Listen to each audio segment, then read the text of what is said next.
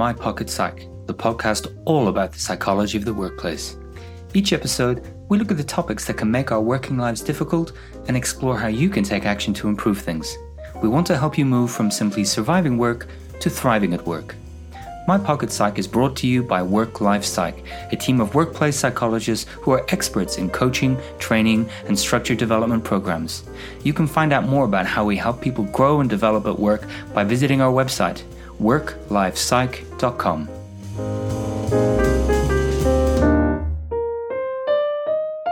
Hello and welcome to episode 52 of My Pocket Psych, the podcast all about the psychology of the workplace. I'm Dr. Richard McKinnon and I'm joined by my co host, Pilar Ortiz. Pilar, how are you today? I am quite well and delighted to be here uh, with you. It feels like it's been for ages. Probably won't feel like that to listeners, but to me it really does. It's been a while since we did this. We we we recorded quite a bit together, and then then we had a gap. So that's nice to speak with you yes, again. have to get ready, warm up, get the ears ready. Good. So today we've got um, a really great interview um, that we're going to share with listeners um, with uh, Professor Shane O'Mara Trinity College Dublin, all about the benefits of walking. But we've got a few things to cover off before we get in there. Some some news and some updates as always, and then introduce Shane and, and put put his work into context. Why are we talking about walking on a podcast all about the the psychology of the workplace. Well, all will be revealed. Um, but first, let's uh, let's look at some news and updates.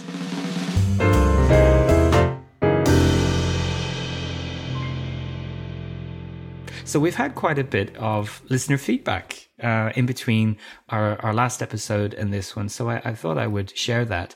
Um, because we always love to hear from our listeners. Can you tell? I'm excited to get the feedback. Yes. It's always great to hear.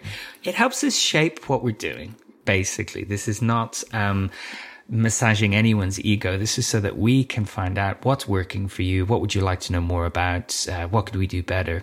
And I shared um, an episode um, out on LinkedIn. So I, pu- I put them out on LinkedIn so that people in my network know there's a new episode out. And um, one of my uh, contacts on, on LinkedIn uh, made a suggestion for a future episode, which is a great idea. So Jane Hamilton, thank you, Jane. Uh, Jane often comments when, when I share things to do with the podcast. She suggested that we do an episode all about confidence and imposter syndrome. Yes, what a great idea! Wow, Yeah. wow. D- did she have any more? Um, any, any more uh, guidelines or basically i mean the title is great No. actually Yeah, that was it. Confidence and, and the imposter syndrome. And I think we'd need a whole episode Yes. Uh, to cover that because there's a lot going on in there, isn't there? But um, I think it's something that a lot of people can identify with, you know, nagging doubts that you don't deserve your seat at the table or that you're not good enough or that it's all going to be taken away. But uh, what, however it manifests, it's really not very comfortable or enjoyable at all. And as I say, a lot of us will experience that from time to and time. And also going back to sometimes the conversation we have about how we're very we were very aware that sometimes we're really narrowing down the kind of people that uh, we're reflecting in the in the episode I, in the podcast. I think that this topic is really wide and it can appeal to people at all stages of their career any kind of freelancers entrepreneurs employees. I think it's great. I think it's so wide. So thank you jane Yeah, I, I I've got some great ideas for what we could do on that episode and how we could look at it from some interesting perspectives. And as I'll talk about shortly, um, I've just sort of made some new contacts who um, might be able to contribute to to that. So um, yeah, so watch this space. Uh, we, we have quite a few episodes planned, so it mightn't be for a little while, but it's definitely on the list now, and it definitely will be done. I make that commitment, Jane. We will have that episode.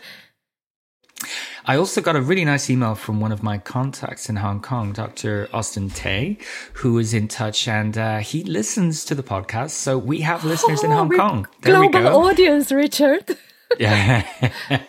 the reach uh, goes further and further. But uh, he was um, uh, responding to episode number 45, which was uh, about resilience.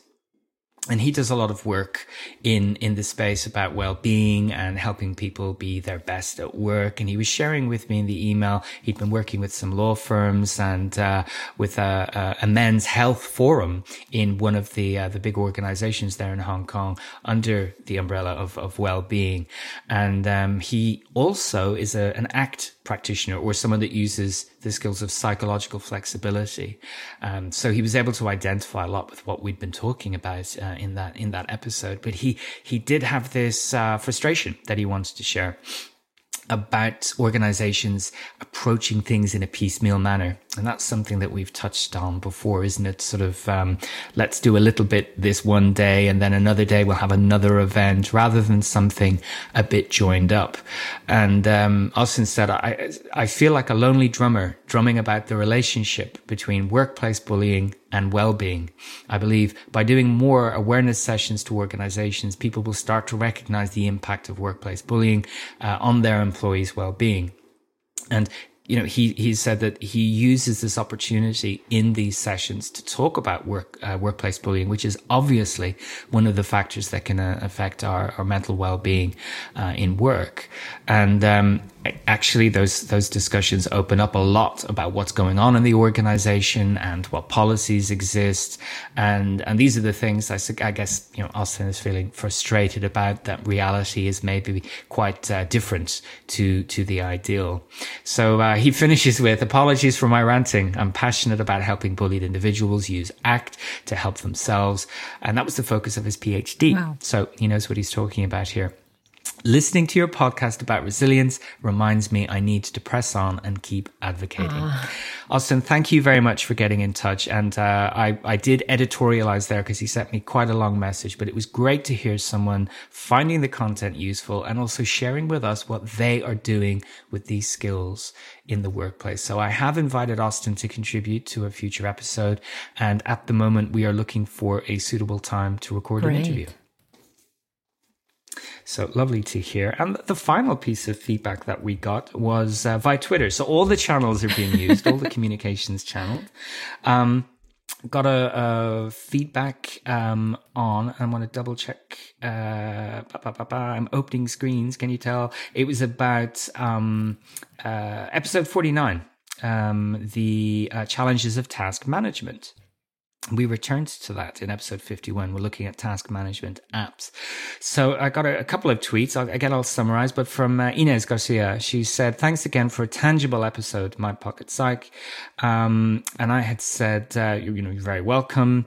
And uh, her point was, and let me get it now. Sorry, I've got it up if you want me to read it. Multitask. Uh, yeah, please do. Please do. Because it just came off my screen and yes. I can't find so it. So, uh, yeah, thanks for a tangible episode. Uh, the importance of product ethics, task management, effects of anxiety, etc.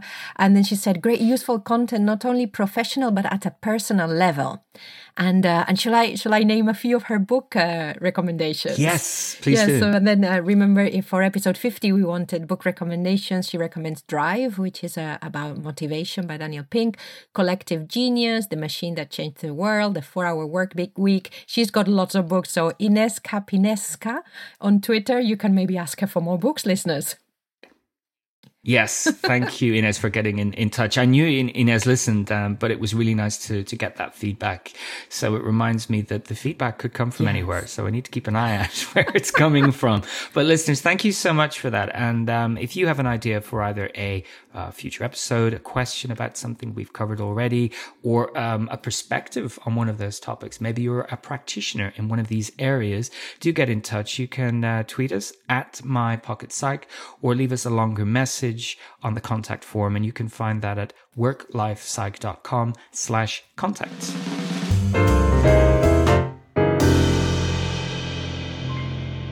In general updates, should we call it that? It's Things very are not good. really in the press.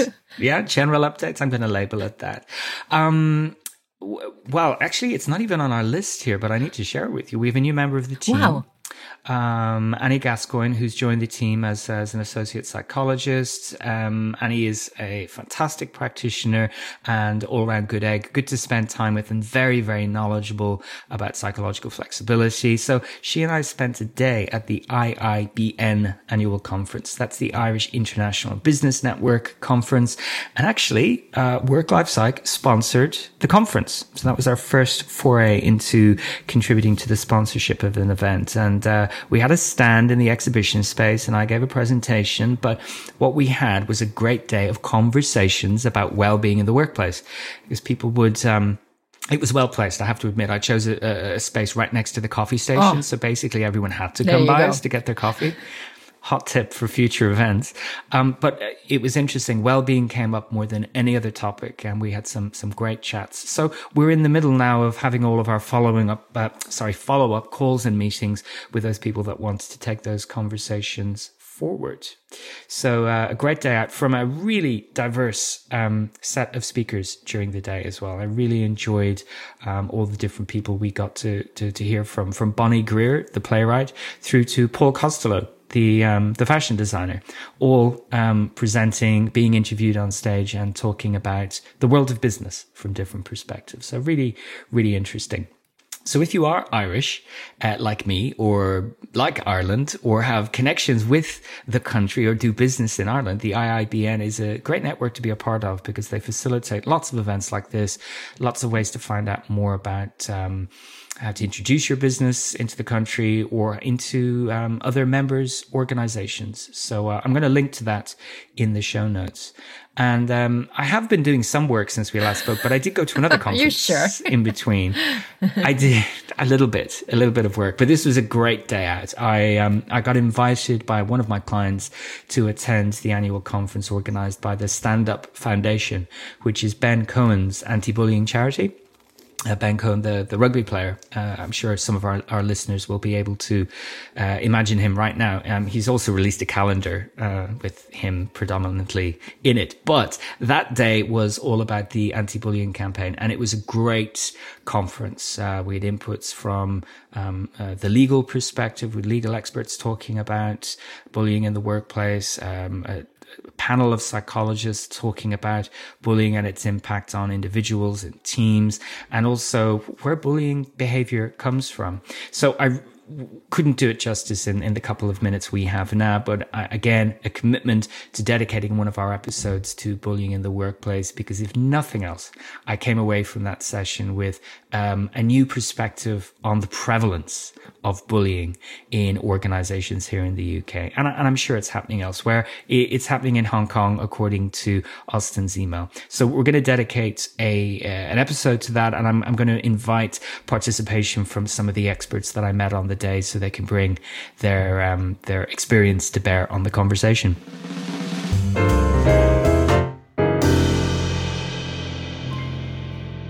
So let's move on to well-being news. Um, it's a very well-being episode today. um, uh, the uh, oh, one day of work that I did um, was I spent the day at uh, Essex County Council as part of their Learn Fest. Nice. So Learn Fest it was a week that they'd organised of uh, learning and training and development activities to really bring home um, the message that we can learn and develop in lots of ways. It's not all about training. So I ran a, a, couple of short workshops and I delivered a keynote on, it was on the topic of psychological flexibility, but it wasn't called that. Um, it's actually the name I'm using for, for the, for the training courses now, uh, me at my best. So the idea is what is it that I could do to turn up and be my best self at work you know each day what's stopping me how can i work on this and looking at it through the lens of psychological flexibility and what I didn't know until it was it was you know literally about to start. The keynote was actually live broadcast um, to all of the offices across Essex County Council. Wow and was recorded. So it's going to be on their learning management system for those people that uh, that didn't make it. But uh, I was in I was in a cinema. Um, that's the, the venue that I had for the keynote. So I had this enormous screen behind me. Um, and I was so thankful I used high resolution images on my slides. I well done. But this incredible big uh, auditorium that I was in. And I just want to thank everyone who came along for their questions afterwards. We had a great Q and A session and the questions were, were from lots of different perspectives from values to dealing with, um, uh, nerves and anxiety in the workplace through to uh, managing emotions that you have maybe absorbed from difficult situations. So a really, really challenging session, but one I enjoyed. And uh, I think uh, the feedback was positive too. So thank you to the team at Essex County Council for the invitation to participate. And what a great new title, Richard. I think I'm sure listeners agree. Me, Me at, my, my best. best. I mean, who doesn't want to be that? Well, exactly, exactly. And I think it's a bit easier to get your head around than psychological yes. flexibility, really. Um, there's two ways that actually you can, you can do that training. We have a um, 90 minute session that is uh, very easy to run across, say, a lunch break or while you're having an offsite to come in and introduce the concepts. And, uh, really the, the focus is on the, the values aspect of that, getting clear on what, what matters. And that's why I call that 90 minute session, do what matters. And then the full me at my best can be run across a day um, a full day long workshop going through all of these skills and the interactive exercises. Or, uh, as I'm planning to do it in Dublin next year, it's going to be run across four two hour sessions, uh, across four months to give people a chance to go and practice the skills in between and also minimize absence from the workplace. Mm. So uh, all of the details of that are available on the website and I'll put a link to those courses in the show notes.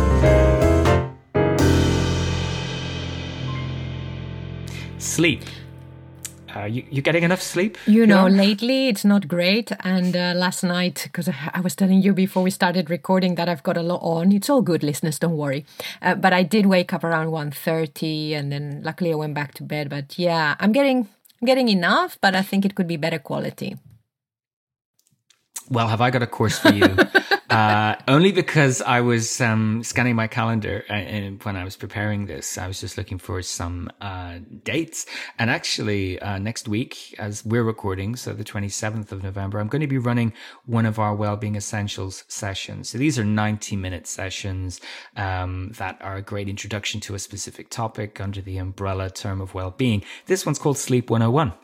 And it's all about exploring some of the science behind sleep, what gets between us and a good night's sleep, how sleep disruption has an impact on us at work and outside of work, but also what we can do about it. And more than anything else, to bust a few myths. Because we all sleep, we all think we're experts on sleep, right? We're all human. So um, it's about clarifying some of that stuff and maybe doing away with some of the myths and helping people action plan for what they want to do to improve their sleep and uh, touching a little bit on travel and jet lag, but that is really predominantly covered in another session all about surviving business travel. So I'm going to be running that next, uh, next Wednesday or Thursday, uh, here in London. And um, I just thought that was uh, uh, an interesting one to share, given that uh, uh, one of the news items I wanted to share this week was all about a, an advance in our understanding about one of the benefits of sleep. I reference it in the workshop, but Wired have a story uh, I link to. Scientists now know how sleep cleans toxins from the brain. So, if nothing else, you can imagine the better quality sleep you're getting as being the equivalent of an oil change for the engine that is your brain. But rather than doing that every few months, this is the oil change that really needs to happen every night.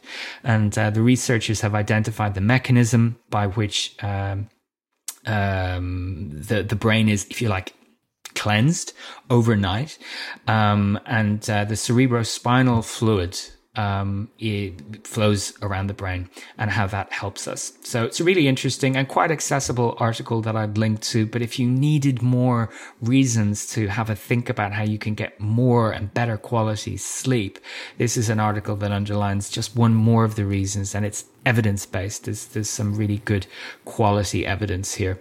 Um, I want to read a little bit from this though um, which speaks to the aging impact that a lack of sleep has on us. Um, some researchers already pointed out that disturbed sleep will age us from a reproductive health perspective so that those people, uh, men specifically who get less sleep on a, on a regular basis have lower levels of testosterone and that lasts quite some time. So that has implications for reproductive health, but sleep disruption also has implications for um, our brain's health. So I'll read this uh, from the article. The study also could have clinical applications for treating Alzheimer's. Uh, recent attempts at developing medications have targeted beta amyloid. Um, the drugs that looked promising at first all failed once they got into clinical trials this opens a new avenue.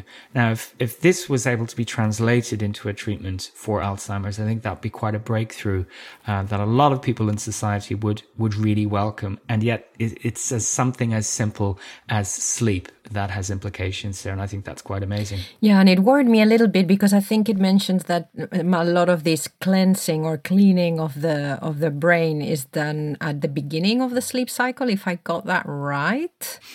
Um, mm-hmm. So uh, that's why last night I was like, oh no, that's the, the bit of my uh, sleep that got disturbed. So, but I think it's really interesting just understanding also what is happening at different stages of that sleep. Um, so I thought that was really mm. interesting, and I really liked the. Um, the the caveat almost at the end that it was uh, this was this happened. Um, sorry, the study was done in healthy young adults, uh, but also mm-hmm. the fact that the the study was non-invasive. So I, I really, yeah, it's a great. It's really interesting, really interesting, Richard. And I don't think there's any one sleep study out there that answers no. all the questions. It's, it's, it's, such a complex thing in and of itself. But you know, uh, regularly I come across stories, I come across articles that you know, highlight here's another impact of not getting enough sleep. And really, there are so many things that um, not getting enough sleep um, does to us. The main thrust of what I talk about in the workplace, though, when I'm running these sessions, is not that uh, you should be worried if you have the occasional night of disrupted sleep. Maybe the neighbors are having a party. Maybe somebody got a dog and it's barking in the back garden. Um, maybe you just had a particularly difficult day and you've got a bit of a busy mind. That in itself is not problematic. It's it's when we do it to ourselves through our own habits, maybe staying up too late, staring into our iPad, watching Netflix until we fall asleep on the screen, or we're, we're doing it by ingesting stimulants too late, like caffeine. Um, it's when we're maybe role modeling this mistaken belief that we don't need too much sleep and actually trying to be all alpha male about it and outdoing each other in the workplace by how late you're working and how early you're getting up you know, it, no one day is going to illustrate the impact that has on you. It's a cumulative effect. And, uh, and it's quite serious. So this, in as much as it is about individuals' habits, it's also about organizational culture and respecting the value of sleep, both in our well-being, but also how we perform at work.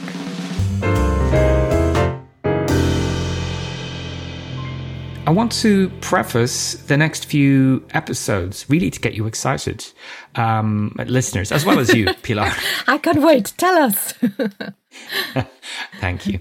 We are Excuse me, apologies. I'm I'm a bit. Uh, I've got a bit of a head cold at the moment, so this probably sounds terrible. But the next few episodes that we have in the plan are going to focus on the various skills and processes associated with psychological flexibility. Now, we've mentioned this a few times. We've talked about how um, I and many many other practitioners use this in coaching and training contexts. But when we looked at it the first time around, they were in our first few episodes. And um, I, I, sometimes will recommend specific episodes for people to listen to when they have an interest. And I've re-listened to them, and we packed a lot into those. And actually, it some parts were a little bit superficial. We were under time pressure. So what I want to do is go back through these six processes that are involved in psychological flexibility and dedicate a conversation to each one. And I've got a series of expert guests who are joining me uh, to be interviewed about these different aspects.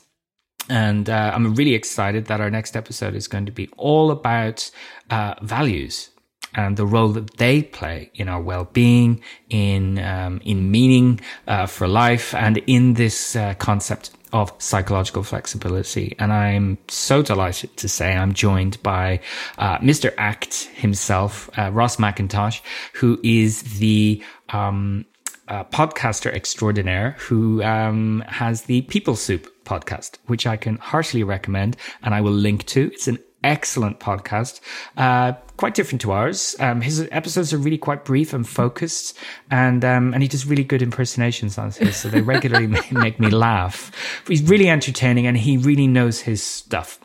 So Russ and I had a great chat about the role of values in coaching and also training people in these skills. So a bit of a deep dive on one of those topics, but it was really enjoyable to get uh, the perspective of another expert.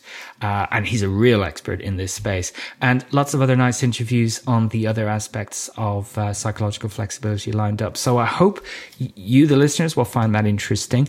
And if it's something you want to know more about, think about what you want to get from it. Or maybe you've read something about this Maybe you listened to the previous episodes where we discussed it in the early days. I think it was episodes two, three, and four, maybe three, four, and five, but it was really quite, quite some time ago.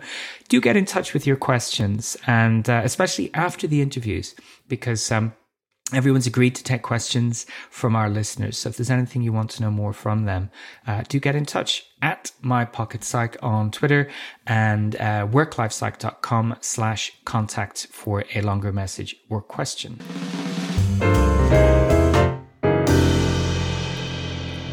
Our final piece of news for this episode before we move on is also about well-being. I, I think pretty relevant to this. It's, uh, I think we both saw this news article, Pilar, all about working hours in, um, uh, that are experienced by city traders. And this uh, BBC article, City Traders, We Want Shorter Working Hours, was interesting on a few levels, I thought.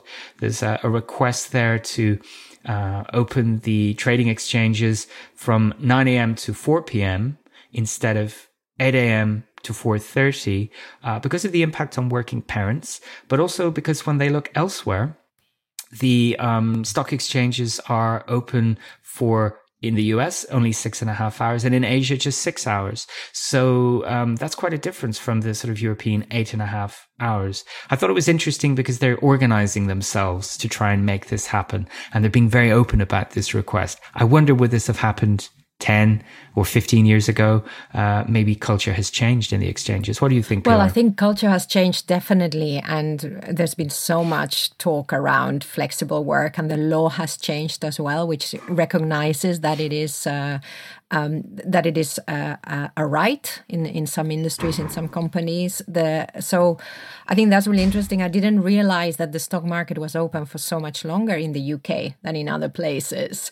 Um, and the other the other thing is, of course, they can. It's easier now to get organized. It's easier now to share information, experiences, and to communicate them out there. So I think it's it's the perfect perfect time, and uh, and long overdue. I think. Yeah, I think it's one of the um, standout, holding off, however you want to put it, areas where I think, you know, potentially this has been traditionally very male dominated, but as you have more and more women um, in these roles, um, they want the flexibility that's going to help them manage the various responsibilities that they're managing. And as they point out here, um, these, these working hours are difficult for men and women. So it's for it's for um, everyone who has responsibilities and demands outside of the workplace, uh, not just uh, uh, female stockbrokers. Yeah, and I think from oh. but an interesting specific context. Sorry to no, cut I cut you. across you actually. Sorry, Richard. Did had you finished? Go ahead. Okay, sorry. Um, and and also, I think what you're mentioning uh, about uh, uh, women and mothers, and actually another thing that's happening now that maybe wasn't happening 20 years ago was uh, men talking more about parental leave, and that having uh, become part of the mainstream conversation also. And there's a, a new sa- uh, site. So there was um, workingmoms.co.uk, and now there's workingdads.co.uk. And I think that there's an mm. article that the article you shared sh- um, links to, which is called Millennial Men Demand Better Parental Leave. So I think that that too, now we are accepting, this is now a conversation that we're willing to have in the open. It's about the right of men also to have parental leave and how that helps the whole family too. So I think that has also helped this uh, this request and this uh, organizing themselves.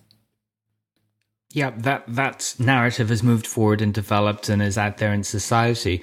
As a non-parent, I'd also like to ring the bell for um, flexibility and appropriate working hours, even if you don't Regardless. have kids, because you, you know it, it, how much can you get done in a working day of eight and a half eight and a half hours that you couldn't get done in six hours uh, if the rest of that industry is working that way? And are you as productive at the end of those eight and a half hours than you might be at the beginning? So, you know, flexibility I would suggest shouldn't just be in this context just about parental care because there's a possible knock on effect that uh, much younger non parents might have to absorb some of this. And that's not exactly mm. fair either. But nice to see a move in that direction. So I thought I would share that story from the BBC. It will be interesting to see if it actually mm. happens. So let's move on to the main content uh, of this episode. Um, I'm really, really pleased to get some time with Professor Shane O'Mara. Um, bit of backstory Shane actually taught me when I was an undergrad at uh, Trinity uh, many years ago. Um, I think at this stage it was shortly after the relief of Mafeking. Um, but uh, I think it was his first year of teaching, so I don't want to age him uh, too much. But I, I reconnected with him at last year's CIPD Northern Ireland conference. We were both speaking at that, and he gave the most incredible presentation about well-being in the workplace and, and referenced one, um, the tendency for the HR industry to buy into myths and fads, and he, he named a few of those. But he also gave a really compelling talk on the benefits of physical exercise when it came to um, mental health and brain health, physically, the, the healthiness of our brain. And, you know, we talked a little bit about the, the health benefits of sleep there. And this is so similar to this. So he, he wrote a book that was published in August. Um, his other book is uh, right next to me here, actually, um, A Brain for Business, A Brain for Life, exploring the organizational context through the lens of uh, neuroscience. He, he wrote this book in praise of walking all about something that so many of us take for granted, which is putting one foot in front of the other and uh, getting from A to B. It's it's a great read. I'd heartily recommend it. It includes things like how cities are walkable or not, and how the walkability of a city impacts uh, the society that lives in that wow. city in terms of social contact, in terms of business, and also in terms of obesity levels. Um, so at one level, we're talking about how society designs itself. He has some great commentary on how buildings are designed and how, you know, in the uh, 19th and early 20th century, buildings had grand sweeping staircases when you walked in. And of course, now the first thing you see are the lifts, the elevators. So there's an element there of making walking the default rather than something that's a bit difficult to do or a bit unusual. So I was in Dublin and um, uh, asked if I could come and interview him, and he was um, very, very pleased to offer up some of his time. So I went to the uh, the Institute of Neuroscience, where he's based in Trinity College Dublin, and we had a we had a great chat. And I was very pleased to be able to show him my step count from the previous day, which was actually at LearnFest when I was walking all around the place, and I managed to get sixteen thousand steps in, and he nodded approvingly at that. So I thought that was that was pretty good. Um, interestingly, he wanted to conduct our interview standing up. And I'd never done that before. Mm. Um, now I know you record a lot standing up all the you? time. Is there any reason for yeah, it's energy, okay. uh, it's posture. It's it's mainly energy. It's the same as when I do any kind of um, uh, in class uh, in class or in room stuff. I need to be standing up. Yeah, yeah. I I recognize the the classroom based stuff. So I obviously agreed. Yes, of course we can do this standing up. And yeah, it was um, a really nice experience, really nice conversation. He was very generous with his knowledge, and um, I then listened to it because uh, I recorded it there and then and had a listen to our conversation as I walked to my next meeting and realized it sounded quite different. Standing up did make a difference. So maybe I'll have to change my setup here and do a bit of stand up recording. But I've never uh, recorded with someone else standing up. So how did you do that? Mm. Uh, so, secrets of the great podcasters. Um, I have a microphone that I can attach to the end of my iPhone. Um, it's a little mic that uh, I just uh, then held between us, moved it slightly as we were talking, right. but yeah, it was as simple as that. And the qual- I was really pleased with the quality actually. So hopefully it comes through at the other end. I'm sure. I'm I'm sure that the usual magic will be worked on the files to make them sound uh, great. But um, a really nice conversation. honestly, we could have talked all day about this because walking, as you will hear, impacts so much um, of our lives. And because it's such an automatic thing, we can take it for granted. And yet, brief walks, you know, we're not talking about changing your life, but brief walks every day have such a positive impact on our well being. He really reminded me of um, the importance of movement rather than being sedentary and uh, was able to back it up with science, which is great. So I'm going to link to his book. Um, I'll, I'll, link to his profile. He said he'd be really happy to hear from people who have questions. And um, excuse me, um, I hope you enjoy uh, the interview and do get in touch with us if you have questions about anything that was covered today, or indeed walking and its benefits for for well being. Um, but uh, Pilar, I think after my interview with Shane, that's episode 52. Anything to Nothing add? to add. I hope, uh, well, I'm looking forward to listening too. Super. Um, I hope all of you out there enjoy it too. Do get in touch with your questions. And as ever, thank you for listening.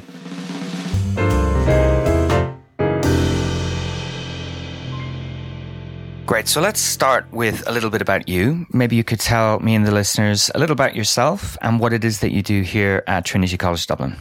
Hi, I'm Shane O'Mara. I'm a professor of experimental brain research here at Trinity College. Uh, I'm a neuroscientist and psychologist, and my principal research interests are focused on the brain systems that are involved in learning and memory and how these are affected by stress and depression. And uh, I'm also interested in thinking a lot more about mobile brains and how the brain is mobile and, and active in the world rather than just thinking about the brain in the lab. So that's that's what I'm really interested in talking to you uh, about today. Your your recent book, In Praise of Walking. It's a great read. I've listened to it. Uh, I got the audio book um, and listened to it while walking. So I'd like to know what was it that prompted you to write the book in the first place? Okay, so I, as always, I think with the best ideas, they come out of conversations. And my literary agent and I had been chatting about books and about ideas. And he said, let's not think about books. Let's just think about other things. And we were chatting about what I like to do. And I said, I like to walk. And he said, Why don't you write a book on walking? And I felt like I'd been slapped in the face with a fish, as they say. Uh, I thought, yes, absolutely. Why didn't I have that idea years ago? Um, and uh, that's literally how the idea came about. Uh, the writing of the book itself, though, was kind of uh, once I had the idea, was given the idea, uh, it was obvious what needed to go into a book like that because uh, we now know lots about the brain systems that control walking uh, or that are involved in navigating the world. The brain is kind of a jerry rigged uh, device where brain regions are co opted to different functions. And the brain regions that happen to be interested in uh, learning and memory and affected by stress and depression are also the same brain regions that are involved in navigating the world and orienting ourselves in that world so that we can walk about it. So that's how that idea came about. And, and that's really nice because, um, you know, uh, my takeaway, one big takeaway from the book was you have this narrative of it's uh, the brain, the brain in the person, the person in the city, the person in society, and how those things impact both why we walk, why we don't walk, and why it's good for us to walk. Um, from your perspective, this this notion of walkability of cities. Could you tell us a little bit about that? Because I thought that was a really interesting concept. Yeah, so this is not my concept. Actually, it's a, a concept that evolved uh, in the US, and uh, it's a way of pricing where you live according to how walkable it is, and. Uh, in very simple terms, the, the more desirable and more expensive locations in the US tend to be places that are highly walkable. You can engage in the activities of everyday life by just walking out your front door with a coat on if you need it. Uh, the shop is close by, the school is close by, the hotels are close by, entertainment is close by. You can do everything on foot. So the, the classically walkable city in the US, of course, is New York. Uh, a lot of cars in New York, obviously, but uh, and uh, public transport. But you, you know, you can live in somewhere like Manhattan and you can walk around uh, and never ever need uh, to to get into a car because you can do everything on foot. Boston, if uh, you're living in the city, is the same. San Francisco is the same. These are very expensive cities. Uh, and they're very desirable cities. They're very economically intensive cities where there's lots of lots of networking going on because people meet each other face to face and can see each other. There's lots of points of intersection. Um, whereas cities like Atlanta, uh, which are not walkable, uh, not in any meaningful sense, very, very spread out. People have very, very long commutes, much less economic intensivity per square meter or per, per square kilometer in, in a city like that. So walkability is a way of simply scaling or, or putting numbers on how easy it is to get around on foot. And could we take it from that that if you live in a walkable city, you're far more likely to engage in more walking than if you're in somewhere spread out like LA? Uh, absolutely. And mm, even more than that, you're more likely to engage in more walking during the course of your day. So, um, and we know this now because we don't have to depend on what people tell us because people can't tell us in any great degree what walking they've done over what period of time. Uh, people carry around wearables and they all have smartphones. Uh, and what you see in a city like uh, New York, an eminently walkable city, is a, uh, there's a peak of activity in the early morning where people are walking to work. There's a peak again around lunchtime where people are walking out to get some food. And then there's an evening peak, which has a very long tail because people are going uh, out to entertainment. They're going out for food. They're doing all those kinds of things. Whereas cities that are not walkable, you have a small up uh, lift in the morning. It remains flat during the day and it, drops off again in the, in the course of the evening.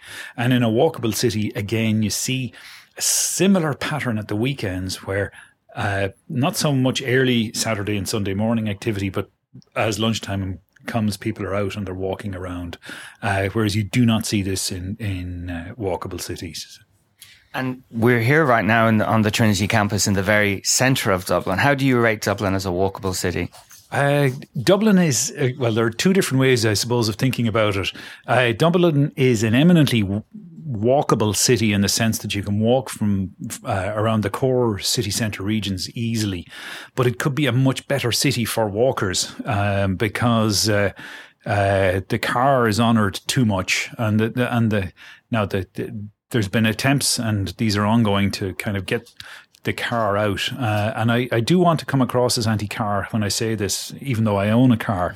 Um, the old medieval cities of Europe, and Dublin is one of them, are essentially, you think of it like this, they're pint pots and we're trying to pour two litres into a pint pot. You can't do that.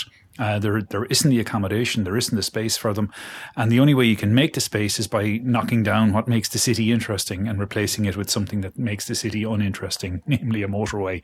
Um, so Dublin could be much, much better, um, but it is actually a city that's wonderful to walk around and I enjoy my walks when I'm here. It's cool. nice to nice to wander the neighborhoods. Um, well-being is a big topic that we talk about on the podcast, and uh, there's there's quite a stream throughout your book about the benefits, the various health benefits, particularly psychological and brain health benefits. Could you, in a nutshell, summarize some of those for the listeners? Yeah, so I, I think the quickest and easiest way to say it is that walking is good for us in more ways than we actually know or realize. Um, and the benefits of walking uh, accrue not just during the walk itself, but outlast the walk for very substantial periods of time. And I think we can think about them in, in three different ways. One is the effect of walking has on the body itself. So walking lots is very good for building endurance, um, and it helps uh, things like, for example, the passage of food through the, the gut. You know, it, has these wonderful collateral effects. Then walking uh, facilitates plastic change in the body uh, by building muscle, uh, especially in the legs, uh, by uh, strengthening your core because it, it, helps change your gait. But also, you get this wonderful secretion of molecules generated in the in the body that go back into the brain that facilitate brain plasticity. So, walking helps uh, kind of build a resilient brain.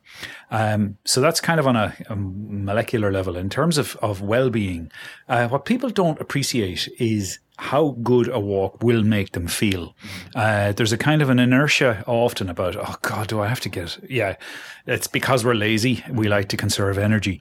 But once you're moving, um, people's ratings of how good they feel during movement and after movement, I, and I'm specifically referencing walking here, show that uh, people really, really underestimate how good they are going to feel from walking.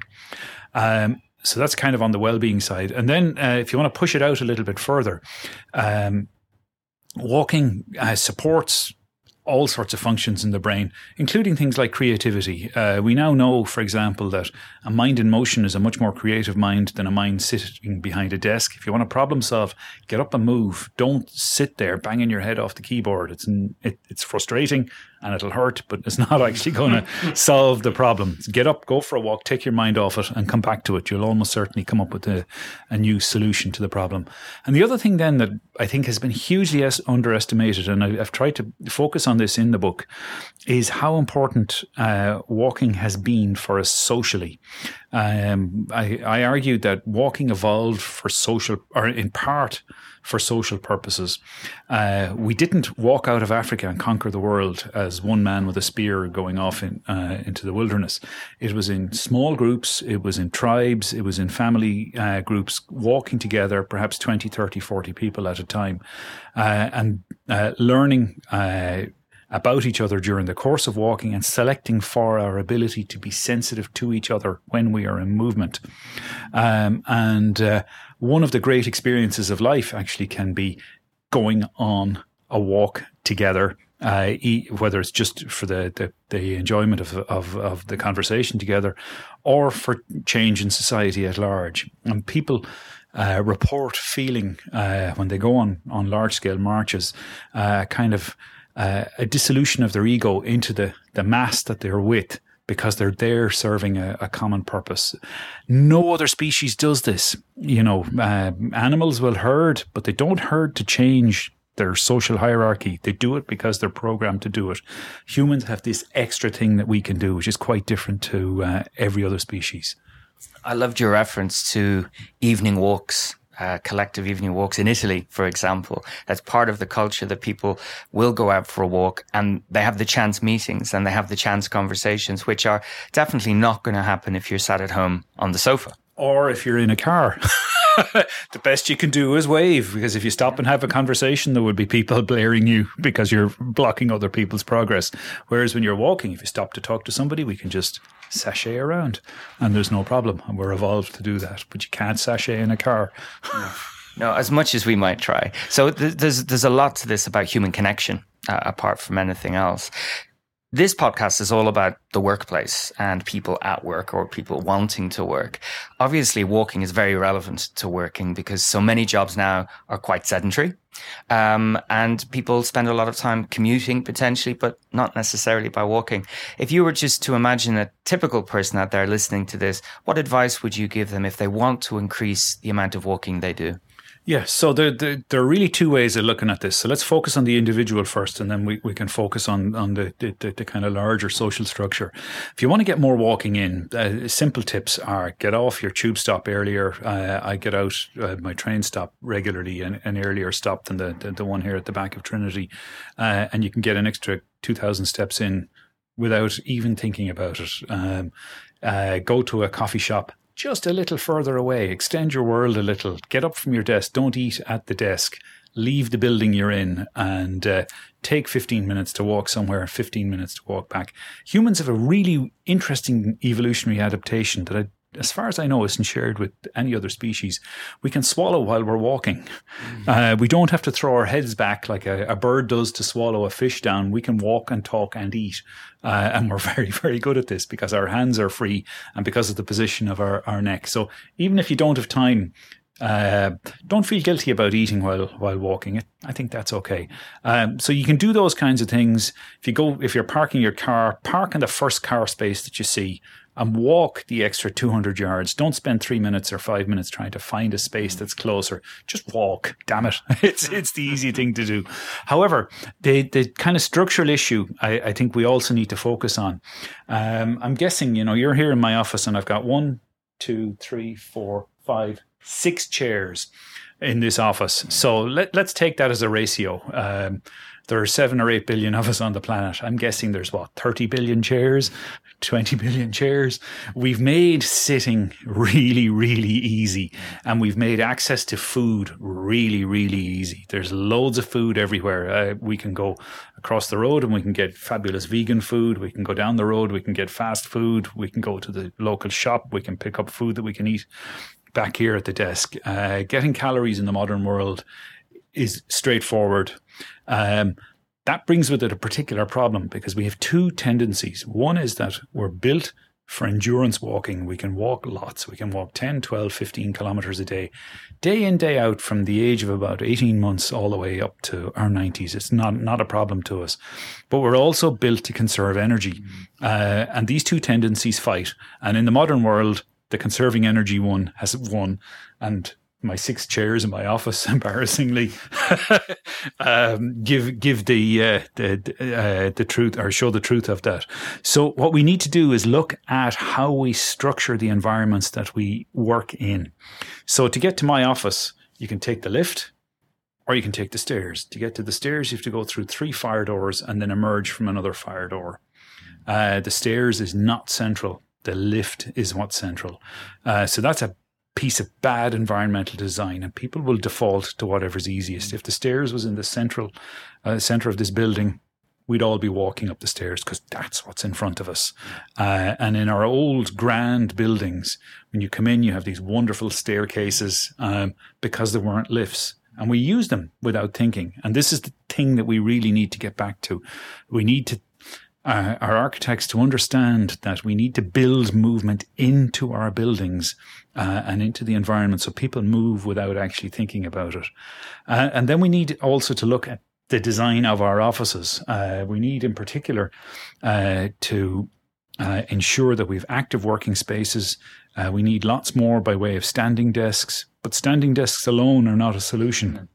Um, they get uncomfortable on your knees, and they're actually bad f- for uh, other reasons. You might get accumulation of blood in the in the feet, for example, if you're if if uh, you're not moving around. So we need to look at the new generation of walking desks where you, you can engage in self-paced walking, uh, and we need to normalize meetings that are standing and moving about.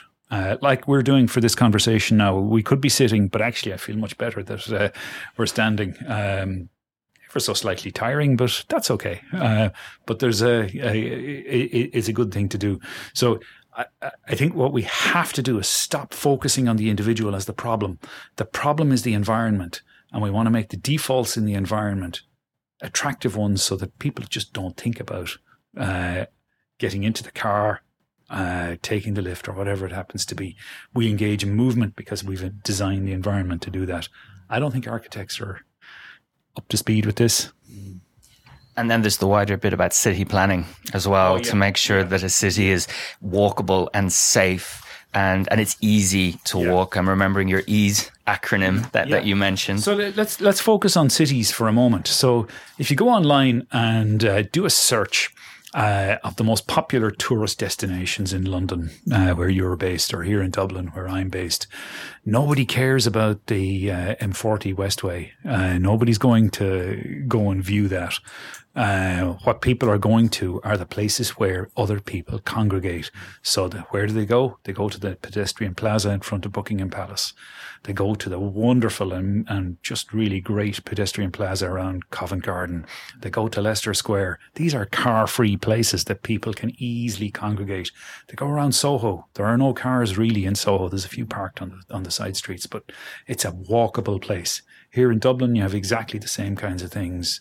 Uh, Galway, my hometown, uh, people go around what's called the quote Latin Quarter. It's all pedestrianized, loads of restaurants, loads of shops, loads of entertainment, all of that kind of thing. Uh, and people go to these places to to see other people and to be seen and to be able to walk around. Um, we really, really need to get the idea that cars take up relative to their uh, size a disproportionate amount of space compared to uh, what people take up.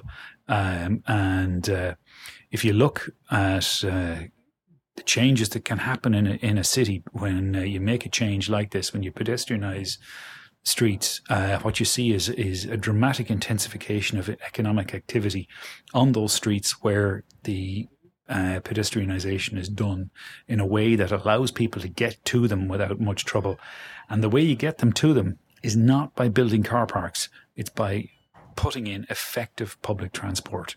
And public transport, in turn, uh, in my view, has a democratizing effect on the way we behave with each other in society because we all have to get onto the tram and trust each other. Um, and we do this. um, so, you know, uh, uh, whereas the isolation from each other that happens um, uh, uh, when we're stuck in a car, as compared with any other form of transport, really can have a, a very, very unpleasant effect on society. Mm. And I say this as a hypocrite. I own a car, but this is because my city requires me. Yeah. well, you're coming in a distance. yeah, yeah, yeah. And you need now, to. I get... never drive to work, mm-hmm. but to do the school run and to do other things because it's not safe, I'd rather uh, cycle uh, to the school, mm-hmm. then drop the bike at the uh, the local train station and take the train into into work. But it's just not safe to do that. Um, uh, but you know, I can live in hope that it will change. And you mentioned earlier that lots of people have wearables and they use pedometers and smartphones often people will fixate on a number of mm. steps. The magic number they're always quoting is the 10,000 steps. Yeah. What's your view on that? I've heard a few views. Yeah, so the, the 10,000 number is entirely made up, uh, which is fine. Um, however, uh, I'm in favor of it for the simple reason that we have good data on how much people walk. Um, and the Japanese walk the most uh, of any population on the planet, on average about five and a half thousand steps a day. Now, a kid learning to walk walks about two and a half thousand steps an hour. Um, so the Japanese shouldn't pride themselves too much. They are beating the world, but it's still not good enough. So I think uh, take whatever you're doing and add five thousand steps to it as a as a first place to go if you're Japanese, that gets you to 10,000. And uh, if the urban legend is correct, that's where the 10,000 came from. Mm-hmm. Now, if you look at hunter gatherer societies uh, who live a kind of an ancestral life form, what you typically see is the males, and these studies are done in, in South America and in uh, Africa, males typically walk around about 15 to 17 kilometers a day. Uh, engaging in hunter hunting and gathering. And the females typically walk around about 12 to 14 kilometers a day, something of, of that kind of order. Um, that's about, you know, let's say 12 kilometers. That's about 15,000 steps. That's eminently doable. It's not, it actually isn't a lot. Um, uh, but the way our days are structured ensures that it is. Um, but, you know, if you have a nice, decent walking desk, which I hoping to acquire, but I, I don't have at the moment. Uh, you could rack up five or six thousand steps uh, in the course of an hour without even thinking about it. I take all my phone calls, for example, if I if I do TCons with colleagues from the states, I always take them uh, in a place where I know I can walk. And if you're on the phone for an hour and a half, mm-hmm. you can walk and talk, and you'll crank out five thousand steps in an hour without, or an hour and a half without even thinking about it and you're not tired at the end of it, but you've had the benefit mm. of engaging in that walk. So, so, so it sounds like it's about looking for opportunities yeah. where they you mightn't have thought of them, and there are yeah. opportunities, and moving from being uh, sedentary as the default to moving as, as more the, of the, the default. default. Yeah, and we, and we just we have to structure, create the environment that allows that to happen. So I remember humans are cognitive misers. Um, we have limited bandwidth for all the things that we have to think about and we have to stay alive and do all the other stuff that we have to do during the course of the day. So, um, asking somebody to add one more piece to what might already be uh, a near bandwidth cognitive load is not the way you do this. What you do is you create the default so that people do it without ever having to think about it. And this is my point about the centrality of, of uh, access to stairs rather than lifts. Um, uh, having uh, public transport that's uh, frequent uh, and uh, reasonable to use. You know, there's a, a, phrase in public transport about frequency is freedom. If once you have uh, a, a, train service, for example, that is 15 minutes or more frequent than that, say 10 minutes, people stop timing themselves going to train stations. They will go to the train station and take the train because they know there'll be another one along. The cognitive cost threshold seems to be around the 13 to 15 minute uh, range. Uh, so we, we, we need to be cognizant of how it is that humans are built and and use those uh, kind of factors about how we're built to design our environment. And we'll all be happier and we'll all be healthier and we'll have more social trust. what, what do you see as being the number one benefit that someone might expect over the medium term? They're not going to get an instant benefit, but if you did your 10, 12, 15,000 steps a day, how would that benefit you? Um, I, I, gosh, there's so many uh, small. I think what you'll see is a, a, whole host of small changes that up, add up to uh, a very big change. You'll generally feel better in yourself. You'll sleep better, um, and that'll mean you're more clear-headed. Um, and uh, we haven't talked about sleep at all so far, but you know, uh, humans are the only species that top and tail their, their sleep. We stay up a little bit late because that Netflix series is great mm-hmm. and we get up early. Your pet dog doesn't do this. Your pet dog thinks it's time to sleep and it doesn't matter if they're in your sitting room or in the kitchen. They're just going to go asleep. A cat is the same. You're, uh, you know, uh, we're peculiar because we do this, but we know that uh, cropping sleep is really, really bad for you psychologically. Um, uh, in all sorts of ways. And lots of walking actually facilitates the induction of good quality sleep. So that in turn is psychologically rewarding. Um, and then you have these kind of long term changes that happen. The more you uh, walk, the more consistent the walking you do, and the more frequent uh, you do it, the better you will feel right throughout uh, your whole body. And the contrast, of course, is is is there. Uh, the weather has been terrible here for the past two weeks. It's been very cold, which is fine. You can dress up for that, but it's also been the rain has been absolutely appalling. It's it's it it, it is uh, seems somehow to to soak you in, no matter how well you you see. So I haven't done much as much walking as I would like, and the feeling of sluggishness that you get from that is is really quite appalling. And you know, think about the bike that you've left in the shed for the three months of the winter it's all uh, gummed up yeah. uh, when you want to take it out. Yeah. Fantastic. We could talk about this forever. Yes. I don't want to take up any more of your time. That's been really fantastic. I'm going to link to you and to the book if that's okay. That's and uh, all the all the listeners can find out more. But for now, thank you very much for your time. It's been great. Richard, thank you.